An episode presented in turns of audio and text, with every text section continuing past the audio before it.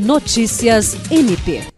O Ministério Público do Estado do Acre, por meio da Promotoria Civil de Tarauacá, pediu ao Poder Judiciário a execução de multa no valor de 1,5 milhão de reais por descumprimento do termo de ajustamento de conduta celebrado entre o município de Tarauacá e o MPAC em 14 de julho de 2017, visando a construção do aterro sanitário e implementação de medidas de remediação do lixão municipal. Em setembro de 2021, por causa da alternância de poder, foi assinado pelo MPAC e a prefeita Maria Lucinéia Neri de Lima Menezes um aditivo ao TAC,